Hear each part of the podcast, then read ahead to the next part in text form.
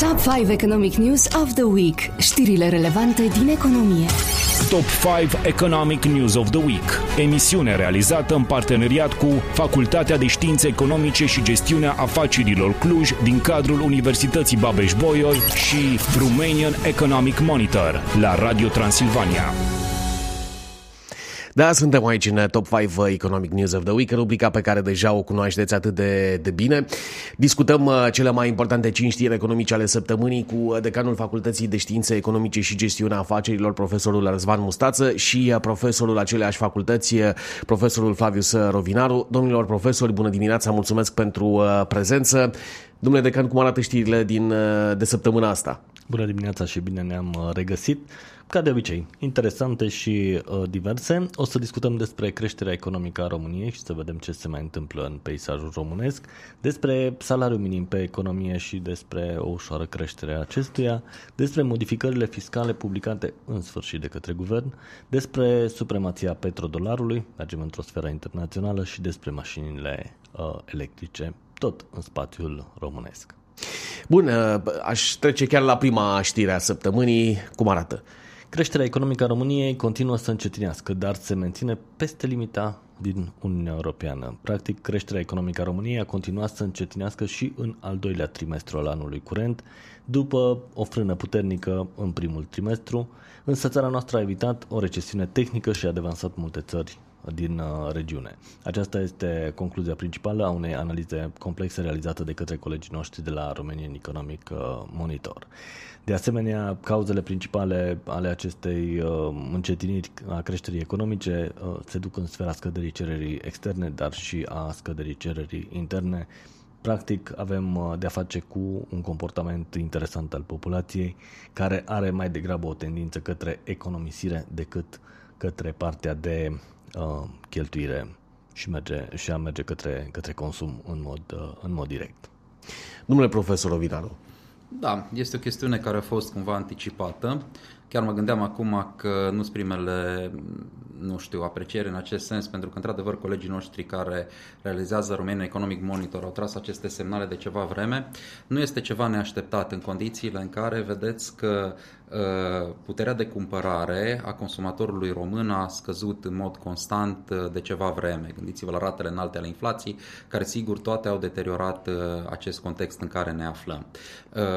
Ratele dobânzilor, de ce nu la credite și așa mai departe. Acum, sigur, această creștere economică privită în cheia faptului că nu suntem în recesiune tehnică poate fi un aspect pozitiv, însă eu cred că sunt și niște costuri ale acestei creșteri economice și anume faptul că dacă vă uitați către ceea ce înseamnă uh, această zonă a deficitului în PIB, uh, conform prognozelor guvernamentale, suntem la 6,48 față de 4,4 cât era estimat la finalul anului și atunci cumva uh, nici nu știu dacă să mă bucur că suntem peste media Uniunii Europene sau uh, să, să fiu îngrijorat gândindu-mă la sursa creșterii economice, dar cum vă spuneam, colegii noștri într-adevăr au făcut aceste, aceste predicții de ceva vreme.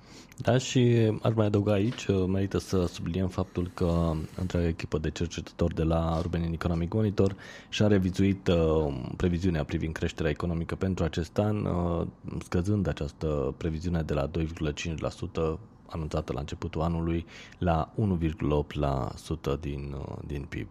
Rămâne să vedem cum, cum se desfășoară lucrurile până la sfârșitul anului, într-adevăr. Da, dacă îmi permiteți o scurtă intervenție aici, nu înseamnă că colegii noștri nu și-au făcut treaba, înseamnă că de foarte multe ori această predictibilitate în zona politicilor fiscale și a modului în care uh, guvernanții știu să facă politicile economice ne ia prin surprindere și atunci nu te poți baza pe ceea ce înseamnă această zonă de predictibilitate pe care o ai într-o economie care se dorește a fi, nu știu, 100% transparentă.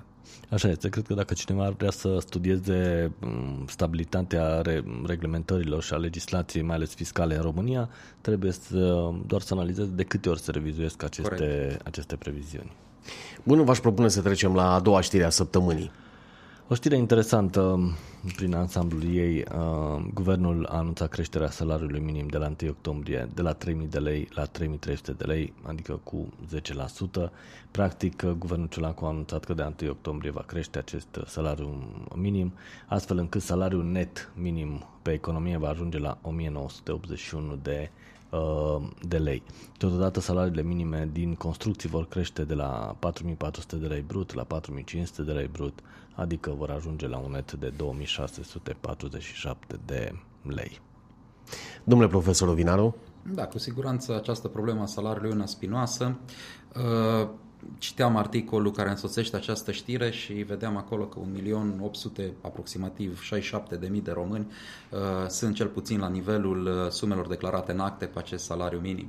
Acum, noi trebuie să ne gândim că, sigur, sumele nu sunt mari, dacă ne raportăm la ceea ce înseamnă salariile în Uniunea Europeană, suntem departe de acestea.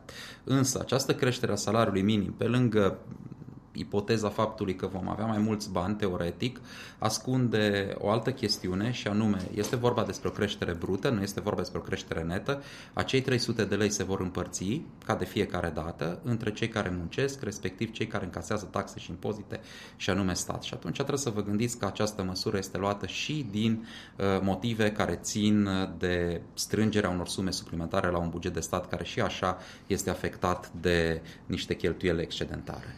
Da, și aici, am, apropo de ce, ce spunea Flavius, e salariul, practic, este brut, creșterea aceasta de 300 de lei brut. Uh, este, eu am o problemă cu aceste creșteri de, de salar uh, și, de fapt, uh, nu neapărat cu creșterile, ci cu dimensiunea extrem de mică a salariului net. Uh, practic, spunem, cresc salariile cu, 3000, cu 300 de lei pardon, la 3300. Uh, suntem foarte încântați, facem conferințe de presă pentru așa ceva, dar e 300 de lei și dacă scazi taxele mm, și impozitele care se rețin și toate contribuțiile care se rețin din această sumă, o să vezi că, de fapt, la beneficiar, unul dintre cei 1.800 și ceva de oameni de care amintea uh, Flavius, rămâne o sumă infimă. Și pe de altă parte, problema majoră pe care, cel puțin eu o am cu aceste sumă, este că, ok, cum să te descurci un om, un singur, o singură persoană cu 1981 de lei pe, pe lună. E, e ceva incredibil și un astfel de nivel nu, nu generează decât uh, fraudă și alte uh, elemente, pentru că de undeva trebuie să te asiguri un nivel de trai măcar minim, decent. Dar această sumă nu poate să ți-o asigure. Da, mă gândesc, fac doar așa o divagație, că era un fost ministru care bă, se plătea cu uh, salariul minim pe economie în cadrul clinicii pe care o conducea, dar e așa doar, doar ca o paranteză. Era bun, era bun un show de televiziune în care să vedem cum trăiește un ministru cu această o lună de zile. Exact, ar, ar merita. Exact, însoțit de camere de la vedere și de toți indicatorii de monitorizare, să vedem. Bună, domnule Decan, aș trece, uh, aș trece la știrea cu numărul 3 acestei săptămâni. Rămânem tot în zona guvernului și în zona economică, fiscală mai, mai exact. Modificările fiscale au fost în sfârșit publicate de, de guvern, iar cele mai multe măsuri intră în vigoare după 1 ianuarie 2024. Guvernul preconizează că banii de la buget pe partea de venituri vor uh, veni din aceste măsuri uh, doar în anul 2024. Evident, dacă încep la 1 ianuarie 2024, nu au cum să vină decât părerea noastră este că pe finalul anului 2024 și am reținut aici împreună cu colegii de la Romanian Economic Monitor principalele 5 modificări care intră în vigoare la 1 ianuarie uh, și anume eliminarea scutirilor de impozit pe venit la IT, construcții și partea de agro, pentru salari mai mari de 10.000 de lei brut, iarăși 10.000 de lei brut, 5.000 și ceva de lei net.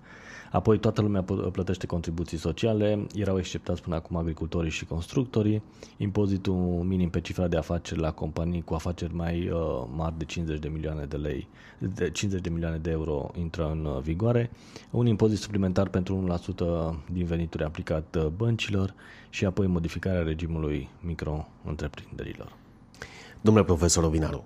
Da, ă, această, mă rog, acest document al modificărilor fiscale de vreo 82 de pagini, din câte am văzut eu, ă, din nefericire este însoțit și de o ordonanță de urgență a guvernului care pleacă de la premisa că guvernul poate face uh, orice modificări în zona fiscală și să le aplice atunci când este nevoie, în situația în care, să zicem, ne situăm într-o zonă de deficite. Și atunci uh, eu mă tem că mare parte din aceste creșteri de taxe, că în realitate trebuie spus acest lucru, modificările fiscale se duc către zona creșterii taxări. Mare parte din aceste taxe este foarte posibil să le vedem a fi intrate în vigoare mai devreme decât ne așteptăm. Și toate astea sigur că ne duc într-o zonă a derizorului, derizorului economic în care nu mai putem ca să evaluăm la modul corect mediul macroeconomic din România, nu mai avem predictibilitate. Poți să vedeți, zona de IMM va suferi un șoc pentru că în realitate aceste măsuri, sigur că noi ne refer, raportăm la sistemul bancar, ne raportăm la cei mari, dar în realitate mulți care duc greu în această țară sunt din zona IMM-urilor și vom avea un șoc în zona IMM-urilor. Din nefericire, 75% creșteri de taxe, aproximativ 20 ceva la sută tăieri de cheltuieli, dar și alea de discutat.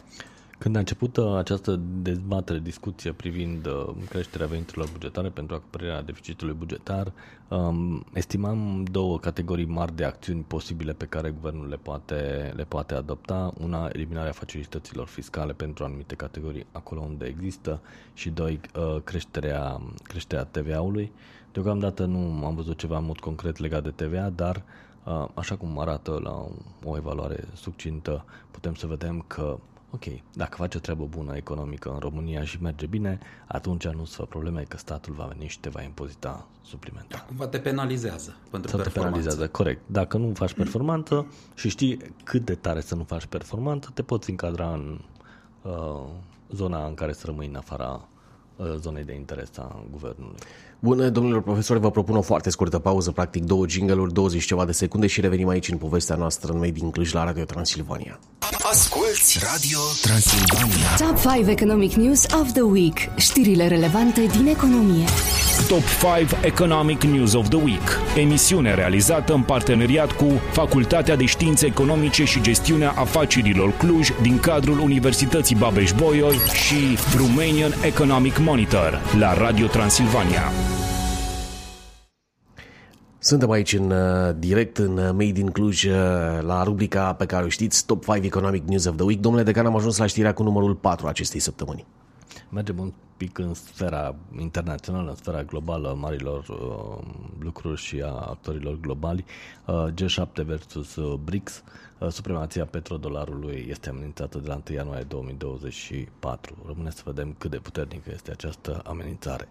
Uh, așa cum știm, BRICS este un acronim care desemnează 5 țări cu economii emergente și influență globală, Brazilia, Rusia, India, China și Africa de Sud. Aceste țări au format un bloc economic și politic pentru a promova cooperarea și coordonarea în domenii precum comerțul, investițiile, finanțele, securitatea și dezvoltarea. Uh, de asemenea, dacă definim acest uh, cumul de țări, uh, ele la un alt reprezintă 40% din populația lumii, 31,5% din PIB-ul global și 17% din comerțul mondial. Pe partea cealaltă, G7 este o organizație informală a celor mai mari șapte economii avansate din lume, Canada, Franța, Germania, Italia, Japonia, Marea Britanie și Statele Unite. Domnule profesor Ovinanu. A, sigur, este o știre interesantă. Este o știre care se vrea a funcționa pe termen lung de timp pentru că deadline-ul este 2100 să câștige războiul economic. BRICS-ul cu G7, în economie se pot produce mutații. Acum, la modul uh, sincer, nu cred că vom asista la niște mutații majore, cu atât mai mult cu cât două dintre economiile majore ale BRICS-ului, da, China, respectiv Rusia, cea de-a doua economie, se confruntă cu probleme specifice interne. Dacă în cazul Rusiei e clar ce se întâmplă, în cazul Chinei vedeți că ritmul de creștere a economiei chineze uh, este pe o pantă descendentă și rămâne de văzut ce se va întâmpla. Da, știrea într-adevăr este, este interesantă. Da, și ar merita să spunem faptul că e posibil ca BRICS să fie BRICS care de fapt susține sistemul internațional sau este împotriva critică faptul că sistemul internațional este dominat de Occident și Uh, este cumva nedrept față de țările în curs de dezvoltare. Uh, ei care promovează principiile suveranității naționale, nediscriminării, multipolarității și dezvoltării comune, caută să consolideze cumva poziția lor și să meargă într-o, într-o zonă în care vor să spună că este bine pentru toată lumea. Uh, practic, BRICS poate să fie de fapt și o încercare de a revitaliza statutul și uh, rolul pe care l-au la nivel global, dar și partea economică, oareșcum, a țărilor din, uh, din acest uh, grup. Probabil în interiorul lor uh, pericolul de diminuare a influenței pe care o au scade constant, au văzut acest lucru și atunci au spus hai să ne organizăm, poate că reușim împreună. Bun, aș trece la știrea cu numărul 5. La ce se referă această știre? Revenim pe meleagurile noastre. România are în medie 13,7 mașini electrificate pentru un punct de încărcare. Vedem foarte bine că din ce în ce mai multă lume în România își achiziționează mașini electrice, dar stăm prost la a asigura condițiile pentru astfel de, de mașini. România a coborât șase locuri uh, în cea de-a patra ediție a studiului AV Charging Index realizat de Roland Berger uh, până pe locul 25 cu 39 de puncte din 100. Practic, în ediția anterioară, realizată în vara anului 2022, țara noastră ocupa locul 19 cu un total de 40 de uh, puncte. Vedem foarte bine că, de fapt, uh, avem mult de lucru în acest sector din punct de vedere al infrastructurii. Da, domnule profesor Vinaru. Da, pe scurt, nu se schimbă absolut nimic în ceea ce înseamnă sustenabilitatea autovehiculului electric legat de uh, sursele de alimentare, nici în cazul automobilor cu motoare termice. Știți foarte bine că nu avem o paritate a stațiilor de benzină și autoturismelor, doar că acolo realitățile sunt cu totul și cu totul altele. Da, și aici uh, vedem de fapt un lucru extrem de interesant. Prin programul uh, Raba Plus, uh, care este, um, să zicem, un motor pentru achiziția de astfel de autovehicule, statul vine și oferă um, stimulente generoase pentru achiziția de mașini electrice, dar pe de altă parte uită să dezvolte rețeaua de încărcare a acestor mașini. Este oareșcum halucinant să vezi astfel de... Adică e un paradox. Da, Stimulez pe de parte achiziția de autovehicule și apoi vi le încărcați fiecare unde puteți, dacă puteți, când puteți și când o să reușiți. Da, mie îmi place că în anumite localități sunt uh, mai multe locuri de parcare pentru mașinile electrice, cu mașinile tradiționale nu mai poți să parca acolo, dar, cum spuneați, infrastructura încărcării uh, lor e una care lasă de, de dorit. Da. Exact. Dar să, să reținem apetitul românilor pentru aceste tipuri de, de autovehicule și probabil că ar trebui menținut, uh, menținut acest nivel, cel puțin acest nivel de, de, de stimulare. Poate ne trezim și facem și sisteme de încărcare rapidă. Da, domnilor profesori, mulțumesc tare mult pentru uh, prezența dumneavoastră, pentru analiză și uh, comentariu aici în Top 5 uh, Economic News uh, of the Week. Ne revedem uh, săptămâna viitoare la aceeași oră, ora știută de, de vineri, imediat după 11. Mulțumesc uh, tare mult. Noi rămânem aici cu uh, muzica bună, cu poveștile din Cluj, la Radio Transilvania. Top 5 Economic News of the Week. Știrile relevante din economie. Top 5 Economic News of the Week. Emisiune realizată în parteneriat cu Facultatea de Științe Economice și Gestiunea Afacerilor Cluj, din cadrul Universității Babeș-Bolyai și Romanian Economic Monitor, la Radio Transilvania.